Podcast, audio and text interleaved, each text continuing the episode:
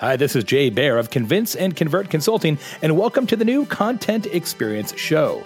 Content Experience is the new content marketing. It's not only about reaching audiences where they are, but engaging them with personalized, useful content that matters. On the Content Experience Show, we share strategies, tips, and real world examples of how leaders are taking their content marketing to the next level. Now, here's your hosts, Randy Frisch from Uberflip and Anna Hrach from Convince and Convert Consulting. Thanks for joining us on Conex, the content experience show. I say us because I'm used to having Anna with me, but I'm analyst today. Uh, Anna's away with a sore throat and hopefully on the mend, but we make up with it with our really powerful guest this week. And I always like to make sure that if people are going to tune in, they know what's coming. So let me tell you a little bit about my time with Jeff Pedowitz when he was in chatting about content experiences. Now, with Jeff, we chatted not just about content experiences, but what he'd like to call the customer experience. And I found it really interesting in terms of how his take of the way marketing operations is starting to work in different organizations. And and you look at the traditional sense of thinking as as he talked about it around customer service versus being customer focused. And I think a lot of us in our organizations, as I thought more about it, you know, we, we talk so much about customer service, or some of us have really cute names for it these days, like customer success. I say cute not to make anything less of it because we call it that here as well. And I, and I do think there's a difference, but there's a even bigger difference between responding to customers, as Jeff talked about, versus planning for customers and interacting with customers. And I think what you'll take away from this week's podcast with Jeff is a, is a, is to think about how is your organization embracing the customer. Um, Jeff talks all about how different organizations like Amazon and Netflix go about really interacting with us so that we can deliver these omni-channel experiences. And that's really what all of us are expecting today. We want to go anywhere we go and get that same coordinated approach from the brand. And that's a big undertaking for us as marketers to adapt to because we need to almost start to quarterback what's happening inside of our organization. So I really think you're going to enjoy this time with Jeff. It's an intense 25 minute chat. We're going to dig right in, and I'll open up right now Welcome in, Jeff.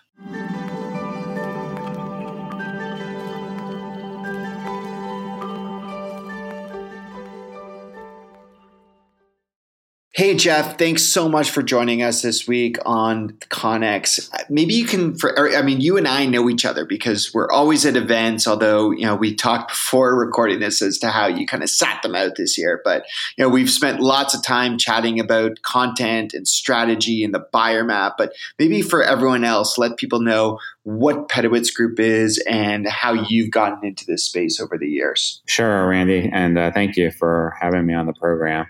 So uh, great to help out.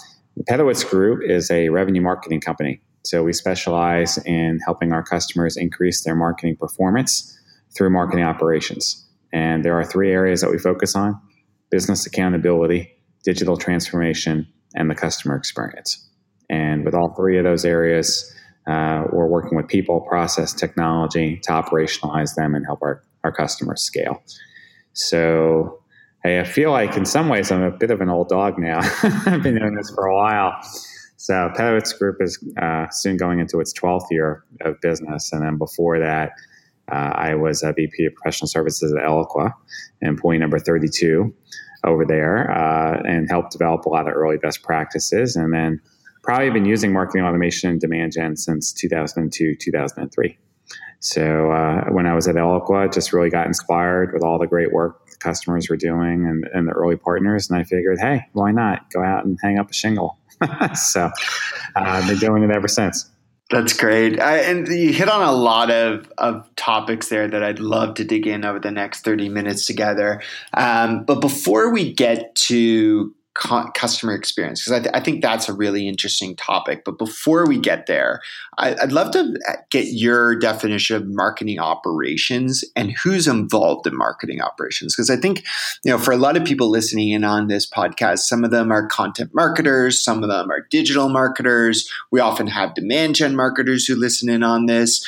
You know, the question is: is is marketing ops a department in an organization, or is it an, an individual, or is it a kind of coming together of various people? Well, it's it's a really great question. Actually, it, it's it's a little bit of both, um, because with depending on the, the size of the company, marketing operations uh, can be done really by an individual or by a couple people if it is if it's a smaller. But then as you get into bigger organizations, it is definitely an established uh, department. So I mean, if you think about uh, in sales ops is a traditional function, marketing ops is its counterpart. And as marketing works more and more and runs more and more like a business, it becomes incredibly important for it to have that as department. So sometimes marketing operations can include demand generation. Sometimes marketing ops reports into demand gen, but more often than not, it is a separate and distinct function. And it can cover areas of technology management, vendor management, process, um, documentation, project management, um, analytics and insights, just to name a few of the more common areas. Uh, then just depends on the company, depending upon how broad they may or may not want to go into it.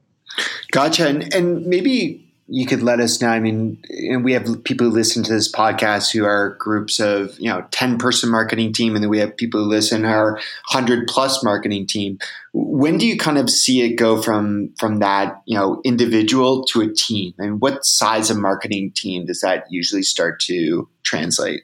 It really goes, I guess, to the size and scope of uh, the marketing team and what they're doing, um, how much global demand gen responsibility they have. Um, I don't know that there's a, a tried and true. You know, if you have uh, X number of uh, marketing people, you need X number of people in marketing ops. It's uh, think of it more as a capability, and it really goes to the uh, each customer's ability to set it up. So, um, but you know, if you think about the, the, the discrete areas, there's probably four major areas of responsibility in marketing ops. You have technology, data, and analytics. Let's kind of put them into one area. You have process engineering and optimization as a second project management and training as a third, and then you have change management and customer insights as a fourth. So, depending upon how big your stack is, how big the global responsibility is, how much technology is controlled by IT versus sales versus marketing, uh, that that could influence that how many people are in that department. But uh, usually, once it becomes a dedicated function, there are going to be several people at least in marketing ops and we've seen teams as big as uh, 50 or more, just depending upon what you're doing. That's interesting. So, Jeff, like the fourth bucket that you gave there, I, I, think it was change management. Is that right? Yes. So maybe that's a good segue. I don't know if you did that on purpose, but getting us to this idea of the buyer journey, and and I think you also threw in there this idea of you know understanding the customer. So maybe you can tell us a little bit about who in the marketing org these days is tasked with understanding the customer the most when when you interact with these groups, because I think this is something as as we talk about customer experience, it's it's really the first step in my mind. It's who are the customers that we need to care about at every stage. Yeah, I mean, I think there's a big difference between customer service and customer focus. And and a lot of companies they want to take care of their customer and please them, but there is a difference. And, and if you truly are trying to operationalize the customer experience, you have to be customer focused. So customer service means you set up departments like call centers, chatbots. Uh, you have SLAs, right? You want to respond and resolve customer issues in a timely manner um, to a given set of performance standards. And so the customer is happy with your response. But that is not the same thing as customer focus, which is taking your products, your teams, your activities, your metrics, and completely revolving them and focusing them on the customer. And, and so, how does this relate to content? Well, most companies, their content is still heavily product oriented, feature function, versus user buyer oriented, what they need, the emotional arcs, what they need to experience. Um, content is still very heavily focused on the acquisition side of the coin. Um, in every almost every business, I mean, we're trying to not only get customers but keep and grow them. So, whether you're in a subscription business or a SaaS model, where you know it's a hockey stick effect over time, right? More and more revenue comes from that, or you have maintenance contracts, or you sell widgets. You're, you're still trying to grow your customers, but a disproportionate amount of marketing and sales activity is spent on funnel and acquisition, and very very little spent on onboarding, on value realization, on loyalty, on adoption. Um, what kind of content and programs and campaigns are being developed to service your customer and generate lifetime value. So, you know, we believe that everyone in the company shares responsibility for the for the customer journey. I mean, of course, the customer themselves owns their journey, but everybody in the company is on the hook for gathering those insights. But marketing is the tip of the sword. So, a great role for the marketing ops function is to drive that change management across the company to be more customer oriented and develop those insights. So you're working to get alignment with sales and other stakeholders. Um, you're trying to drive different types of measurement and accountability. You're driving innovation. You're driving collaboration, um, communication, and really there has to be a governance aspect to it because if it's not driven from the top down and people are not held accountable, it won't get done. And, and it's really just figuring out what your customer focused strategy is and how you scale it. And so it's really not a matter of necessarily how much content you produce, but are you producing the right type of content? Um, you know, sometimes businesses can produce one great asset, one great content piece, and be very effective. Or maybe they need a hundred, or maybe they need a thousand. But it's not. You're not trying trying to generate content for content's sake. You're really trying to do it with purpose. I, I love that that distinction. I mean, it's funny how many companies are probably still thinking about the term customer service or maybe they've adopted customer success as a term but they're they're still very much thinking about how do we respond to customers. And and I think the biggest shift that I saw in that answer of what you're describing is that customer focus is is really an entire organization. And I think that's that's a that's a big shift for some organizations who are maybe still at the point of thinking of their marketing teams as demand generation right? It's how do I generate demand for my org versus how do I support that entire customer journey? And it's something really interesting. I'd, I'd love to dig some more into that. We're going to do that right after the break here on Conex with Jeff Pedowitz, where we're going to dig into understanding how to think strategically about the content you need for this strategy. On today's podcast, we talk all about the buyer journey, and a company called ICUC.social is a company you want to take a look at if you're focused on the buyer journey. Now, their philosophy is all focused around social media with how to understand your ROI and revenue generation through social media strategy. They partner really closely with their clients to understand their challenges and provide really effective solutions. I really encourage people to check it out. And to do so, what you can actually get is a free seven day access to monitor up to 50 of your business locations to help you see how your business locations are performing regarding online search, local reputation, competitor benchmarking, and more. All you got to do is visit icuc.social slash audit. We're back here with Jeff Pedowitz talking all about marketing operations and a customer focused approach to the entire buyer journey. And Jeff, I, I, really enjoyed that last answer you gave before the break, this distinction between customer service and customer focus. And I'm wondering if you can talk a little bit about, you know, content uh, a little bit deeper from the strategic approach because you know a lot of what you talked about came from marketing operations groups but quite often we don't see the content team reporting into that marketing ops group so how does that relationship often work best in the companies you've seen yeah, it's, it's really, and you're right, and it, it, very seldom does. I don't think I actually have seen content report into marketing ops, but uh, you know, marketing ops is really trying to manage the whole process, though.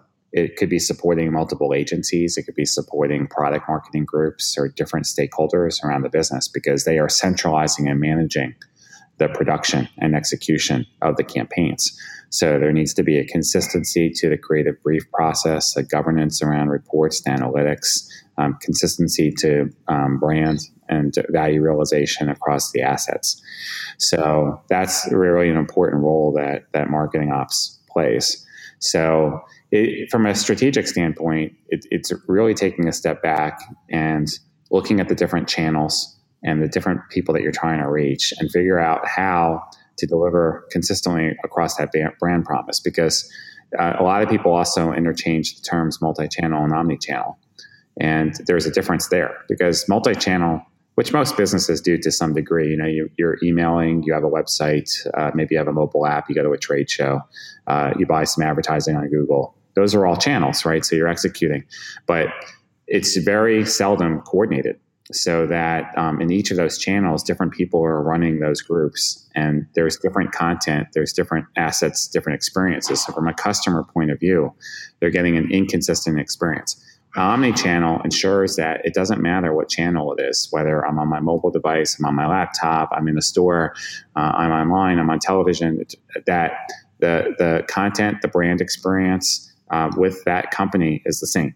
so I love that. Maybe for those who are less familiar, uh, and I know I'm putting you on the spot a bit here, Jeff, but whether it's one of the clients you've worked with or a brand you really admire out there, who do you think is doing a great job at, at delivering that omni-channel experience? Yeah, well, there's actually a few. I mean, certainly, I think uh, Starbucks, Disney um, are two great examples on a consumer point of view, direct to consumer, where you know, if anyone, I'm sure almost everyone's had a Disney experience, but you go to the, the website, uh, you're going to start researching properties or, or, vacations, and it sends you to a trip planning website. Then you download the app on your phone, and and you can make reservations. And then when you get to the park, they give you the Magic Band, and you can use that for um, scanning on rides and making reservations. And um, and then because they know where you're at and what you're doing, um, they can offer very specific promotional messages and content. So that's an example of really using all the channels as well as creating a channel because uh, those magic bands are, are uh, the own channel that, that Disney created. Starbucks with their loyalty program. So hey, you've got the app on your phone. So as soon as you're within the vicinity of Starbucks, you start getting you know the thing flashing on your phone. You're near a store. You go in. Um, you realize you're low on your um, you don't have enough points on your loyalty program, or you want to put more money into your account. You can do it right there in store, or you can do it online. You can do it at home. So those are two good examples. On the banking side, uh, Bank of America has really come a long way over the last couple years. Uh, if you think about it, smartphones are only 10, 11 years old. And for the first couple years, nobody was, in, at least in the US anyway, was banking online. Uh, it was unheard of because people didn't trust it. Now, a significant amount of people are. So you can you, you could drive by your bank; it's a ghost town. They shut down the drive-through lanes. you know, it's like two tellers in there because because people aren't going to physical locations anymore. So, but beyond that, from a content standpoint, well, that means I can I can go online and do my banking, and then I can I can launch the mobile app, and I'm going to get a very similar experience. I can do similar things. I can get similar messaging, um, and that's really where it's important that you know a content asset has to be repurposed across multiple channels. So even something as as long as a white paper. How do I make the white paper more interactive? Because most people aren't going to want to read a white paper on a, on a smartphone. So how do you break it up into smaller pieces? Um, and, and so it's really more about understanding the purpose of the content, the strategy behind it, the channel that you're trying to deploy it in, the audience that you're trying to reach, and the best way of um, repurposing that content so it's effective. That's really interesting. I, I, I, love the Disney example. It's it's funny. I was just on vacation and I tried to convince my wife to go to Disney, but she's I don't want to call her a Disney hater because then people are going to think she's this terrible person. But she can't buy in. I love the Disney experience, so we we kind of settled in the middle and we went to beaches, which also delivers an amazing omni-channel experience as, as you described there. But a lot of the things that you talked about with Disney or that I experienced, you know, on my vacation recently, they're very product minded. So, what we kind of skipped over back on the first segment of the podcast here was how does the product team and the content team need to interface to make sure that the you know the ebook that you speak of or the blog post that we may write to complement really reflect that actual product that's being offered at the end. I think what they have to do is literally take a page out of Amazon's book. Every Amazon meeting, there literally is a blank chair. Uh, that chair represents the customer and Jeff Bezos and, and the team will literally talk to the chair. Because the point is, it's really easy for us, especially as marketers, right? We're all creative types, and we can get in a room, we can come up with all kinds of great stuff, you know. But but how do we know that the customer really likes it and and, and will validate it? So the best way, I think, for product marketing and content people to collaborate, marketing ops, is to get the voice of the customer, really understand and make sure that that's present in everything they're doing, and ask that customer, hey you know, when you're on your website, how do you interact with our content? What do you like? What do you not like? Um, because all of us know it doesn't matter what the product or service is. Every one of us wants an Amazon or Netflix experience. That's what we've come to expect and demand. So um, we have to raise our game no matter what we sell. And so the best way to do that, and you know, when, when I talk to a lot of clients, people survey their customers, but it's more of the quarterly or annual net promoter. Like, are you happy? Would you recommend us? But they're not really talking to the customers. They're not really finding out, hey, um, who did you talk to before you came here? What do you like about our products? What do you not like? Um, are we delivering on our brand promise? What content do you, that we produce do you read and why? If you don't, why? What channels do you use? You know, are there other sites that you go to or competitors that you go to that you would prefer to read it? What's the best way to reach you? How do we do that? Um, and and so one of the best things about GDPR, uh, and I mean it's going to, especially in EMEA anyway, but as it's going to work its way back here to U.S. companies that do business over there, is it's going to finally force marketers to really respect people's preferences and not just respect them, but serve them. I mean, understand what the customer really wants and give it to them. I mean, at the end of the day, of course, the customer understands we want to sell our stuff. That's a given. But people want a relationship and they want to know that you respect them. They want something that's real. Yeah, yeah, I, I love those examples, and I always go back to the Netflix example. Funny, I, I often tell the story when we when we onboard people here at Uberflip to our own team is we talk about the mistakes that Blockbuster made, right? You know, con- contrasting to Netflix or Amazon, where and I don't know if you know this story, but this was before they were, um, you know, Netflix was streaming. They were sending DVDs in the mail, right? And what they they did is they did a focus group, and the focus group came back where they asked the wrong questions to your you know the opposite of your point i guess jeff which is they said what do you like about going to blockbuster? And do you want us to change to the mail dvd and people said what they liked was seeing their neighbors but what they ignored was all the things that they didn't like right? Like you know putting your boots on in the winter right? You know getting there and not finding what you want. So i, I like the way you you you listed off some really deep, meaningful questions there that we need to ask people before it's too late, you know, before they've completely tuned us out. And I, am wondering, how do you, you know, maybe the last question before we start to wrap up here is, you know, how do you work with companies, um, you know, to push them to think about those questions effectively that we need to ask customers? Um, a lot of times when we, um, before we go on site, we ask our customer to invite some of their customers in to the meeting. Um, it's a great way of forcing the conversation. And we really make the meeting very much about their customer. And then we, we will we'll facilitate the dialogue.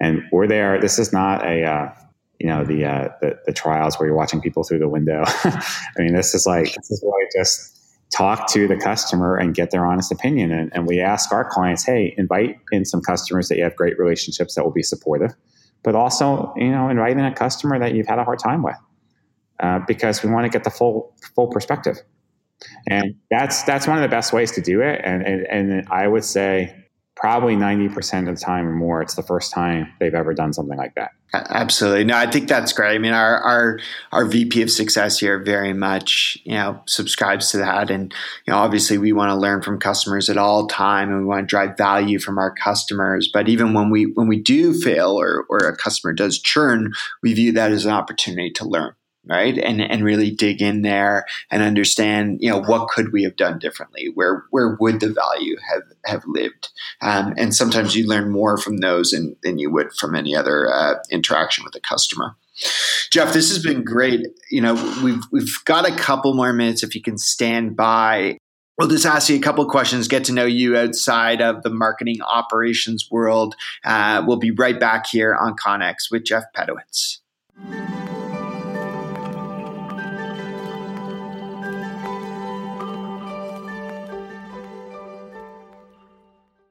All right, Jeff, we've got a couple more minutes here, and we always like to get to know our content experience pros. And I had a couple of questions for you. You kind of opened the can of worms by talking about the Netflix experiences and the Amazon experiences during our interview. So, first thing is, what are you know your top three things that you love to search on Amazon for? Like when if you're buying on Amazon, you know, where will you go and buy there that you would not have previously? Oh gosh, uh, it's kind of funny because I think there's probably a package arriving almost every day now. So I don't know. There's, it's it's wild, huh? I'm like, what did I order? I'm like, you know, you see that box and you're like, did I order something this week, or am I getting a present? Well, it's funny. I mean, it's not just Amazon. It's uh, uh, DoorDash or Grubhub or Uber Eats or any of those things. It's just you know more and more and more. It's it's uh, between the kids, because we have three kids, and the business and travel, um, it just seems that there's less and less time. So, I, you know, it feels like I'm spending more and more time online doing the things that I would have previously done, um, just so just to make my life easier. And even if I have to pay a little bit more, most of the time I don't care as long as the service promise is fulfilled. Um, but I mean, it, it, could be anything. It could be uh, clothes. Uh, it could be electronics. It could be gifts. Um, those are probably some of the main things. And then on on Netflix, uh, it's you know it's, it's, harder and harder to just sit down and watch TV with the schedule. So you know I love uh, binge watching. So uh, my wife and I actually just binge watched uh, Gotham. Okay. Uh, over the last it took us about took us about three weeks to get through all the seasons, but we watched it from beginning to end. So uh, yeah, I mean, so it's it's great to to be able to do that um, and and just find the time and services like that, you know, can can make life better. at the same time, we also love to travel, and when we travel, we turn everything off. All right. You know, because because you know we're I, I don't want to see an email I don't want a phone message I, I, I purposely try and find places where there's no Wi-Fi. Because um, I learned I mean this now going into my 12th year having the business. First couple years I wouldn't even take a vacation. And then when we went um, my wife and I because she's a partner in the business too we were both working. Um, and so it took us three or four days just to unwind uh, and so, you know, we would only go away for a week. And then basically by, you know, you, hunt, you relax for a day and it's time to come home. So, uh, you know, you got to have balance. And that, I think the downside about the world we live in now is there's just too many channels, too many things on all the time. It's exhausting and overwhelming. So when we unplug, we really like to unplug. I like that. I like that. It's funny. My wife recently disconnected from a whole bunch of her social media, right? Like it, it was her you know, cleanse and she's no longer on like Instagram and she's no longer, but every once in a while I catch her sneaking a peek on mine. Right. It's like she, she can't fully disconnect. And then on the flip side, I find like I'm less impressed. Uh, I'm less obsessed with, uh, impressing others. I wanted my wife just to like my photo. So I'm like posting less now that I don't have my audience, even though it's an audience of one. So it's it's tricky that you know to find that balance to your point in this in this world of of devices in this world of you know Netflix and Amazon and everything around us at all times. And uh, you know vacations are great for that. So good on you for for finding that balance in your life. Um, you know, Jeff, this is this has been great. I mean, I think balance is actually a really good good word to leave us on from this podcast because I think a lot of us have to take a look at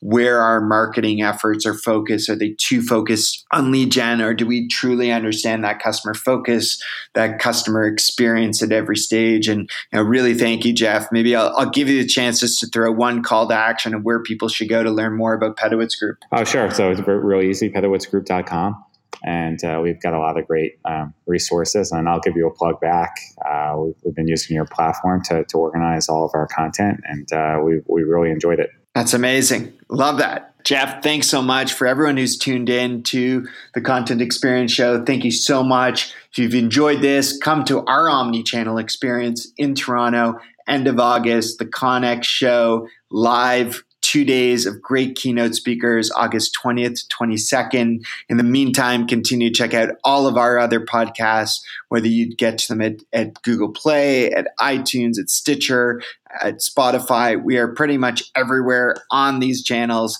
ready for you to engage. And we thank you so much for joining us. Thank you. This is Jay Baer, and thanks for listening to the Content Experience Show. Please leave a review and subscribe on iTunes or on your favorite podcast listening app. Go to contentexperienceshow.com for a complete show archive and greatest hits. That's contentexperienceshow.com. The Content Experience Show is sponsored by Convince and Convert Consulting and by Uberflip. It's produced by my team and I at Convince and Convert. If you're interested in being a guest or a sponsor on the show, just go to convinceandconvert.com.